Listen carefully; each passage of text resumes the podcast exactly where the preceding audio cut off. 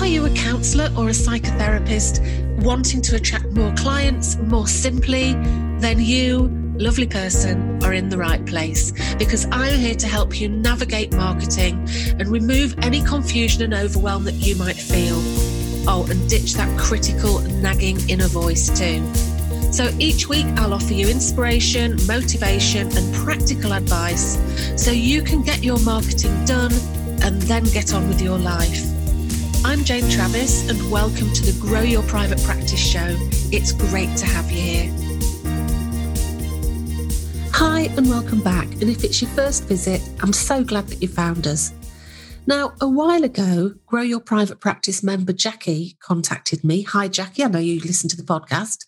She contacted me and suggested something for a podcast. And she said, and I quote, You once sent me a blog about ebb and flow energy, and it's been invaluable to me at times when my motivation has been low and my imposter syndrome high. So, yeah, Jackie, thank you. It's a really, really good idea for a podcast. And that's what we're going to look at today. So I'm going to leave a link to the original post that I shared, which is by Naomi at Itty Biz. And it was from back in 2017. So quite a long time ago. So yeah, go and have a look. Now, I used to love Naomi's posts for several reasons. She's ADD, she's bipolar, and she lives a really interesting life. Namely, she homeschools her son and she travels the world. She's a little bit sweary and she definitely follows her own path. And I always really, really admire that. So tell me, have you ever had one of those days where you wake up full of energy, leap out of your bed, and tick a squillion things off your to do list whilst the kettle boils? Yep, they're good days, aren't they? That feels really good. But do you also have days where you drag yourself out of bed and just kind of procrastinate your way through the day without really achieving anything? Well, they don't feel so good, do they? And I'm imagining you nodding now because I think this is true for everybody to a greater or lesser extent. But the problem is, we kind of expect ourselves to meet every day with the same amount of energy, with the same amount of enthusiasm. And I think therein lies the problem. Because if we don't do that, we can start going into a bit of a negative cycle of shoulds. So something like, oh, I should have done this. I meant to do that. And it can easily descend into, I'm so stupid because I didn't do it. And I'll never be successful because I can't do that.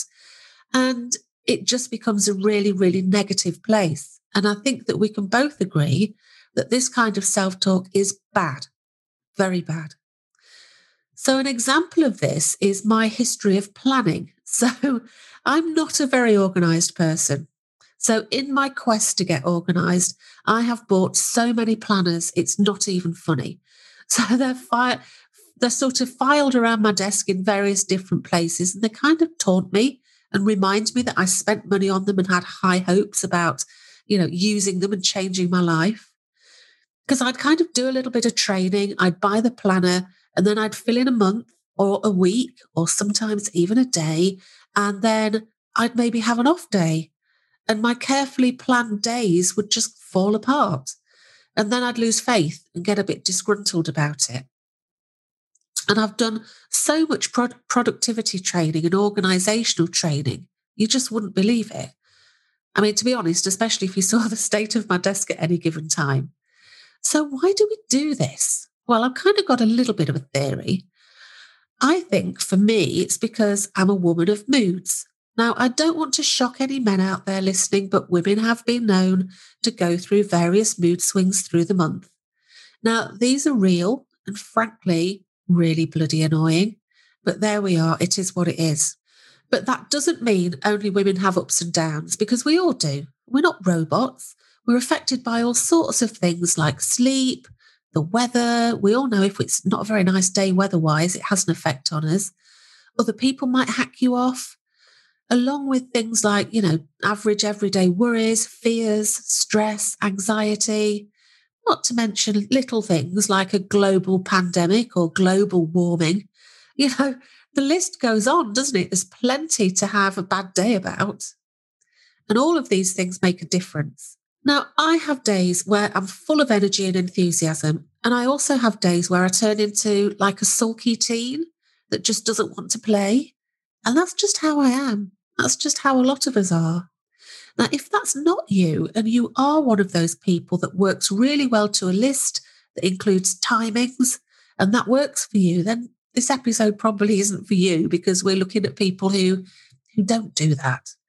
But actually, bizarrely, this is the point of the episode because the real thing we're discussing here is the importance of getting to know yourself and what works for you rather than try to force yourself into fit a, a one size fits all formula because we're all different. You've probably heard me bang on about your business, your rules, and listen to episode 12 if you haven't. But the beauty of having your own business is that you can make it work for you. And that'll look slightly different for everybody, but it's also what makes this really exciting. So here's the genius suggestion that Naomi makes. She says that rather than deciding that a day is either good or bad, we call them ebb and flow. So we have ebb and flow times. And this really is one of those really simple, tiny language shifts that makes a massive difference to how we feel about things. It's brilliant. So instead of struggling and then failing to do something that's just not possible at that time, and then writing that time off as a waste, if you recognize that it's an ebb day, i.e., a day where you're struggling with your creativity, and you adjust the tasks that you do in order to in order to work better with that, then you'll find that you can still be extremely productive even on ebb days, which means you don't have to beat yourself up. You don't have to tell yourself that you're you're stupid because you're not on the top of your game all the time. So therefore, everything in your business and your life for that sake, I mean, this works everywhere. So, you know how sometimes if you've got kids, you might have a day where you're like, right, come on, kids, and you pack a picnic and off you go and you're doing something. And then there are other days when you just want to give them like fast food in front of the telly. Those are ebb and flow days. So you can actually use this in your life as well. So all of these things can be split into either ebb or flow activities. So let's have a look at a couple of examples and I'll tell you what I mean. So, some flow activities. So, the flow activities are the days where everything feels easy. So, these require a little more energy and creativity. So, these could be things like writing a blog post, writing your social media posts, maybe starting a new project like running a workshop or making a passive income product or writing a book. Or it could be learning something new, or it could be planning, or it could be doing accounts. So if you wake up and you feel ready to take on the world, think about the sorts of jobs that would be great for you on those sorts of days. And then we have the ebb days. So these are the days when you wake up and your energy is low. So you might decide to do some ebb activities. So these could be something like, well, if you're a member of the Grow Your Private Practice Club, it might be that there's some workshops that you've been meaning to watch but just haven't had time to ebb days are a great time to do that because you are still working, you are still increasing your knowledge, but you're doing something that's not going to take as much mental energy. Another thing you could do is things like shredding old documents or filing or deleting old emails or filing documents, either paper documents or online documents. So maybe you can go through your documents folder and have a good old clear out. Or you could do some organization or you could do something that you keep putting off, like recording your CPD. And again, if you grow your private practice member, don't forget that you get a CPD certificate for all the training that you do in the club. Now, there may be some things that could fit into either category. So, for example, I love going on Canva. So, if you don't know Canva, Canva is a free kind of a design app. And you can go on there and make images for your blogs, for your social media, for like all sorts of things. So for me, if I'm on an ebb day, so if my energy is low, sitting and and making some images on Canva would be a really good thing for me to do because I could do that. I'm being productive. I really enjoy it. And at the end of doing that, I've really got something to show for it. But for you, Canva might be a job to go on your flow pile as it uses creativity and it's something that you need to put a little bit more effort into. Now, this isn't an exact science, it's simply an exercise in learning about yourself, about accepting that some days it's possible to get more done, and on others, it just feels harder. So, how does this work practically? Well, I'll tell you what I do.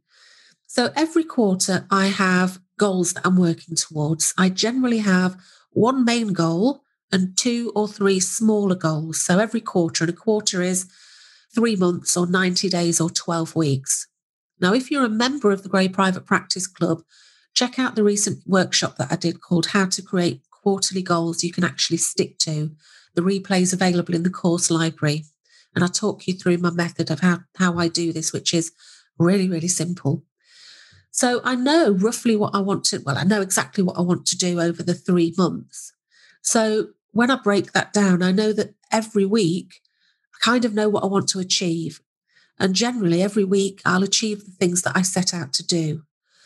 But I don't plan it out in really like intricate ways. So I don't say something like at two o'clock on Tuesday, I'll be writing a blog because I tend to not work that way. I find that if I plan to do something like writing a blog, when the allotted time comes, I might not really be feeling like writing a blog.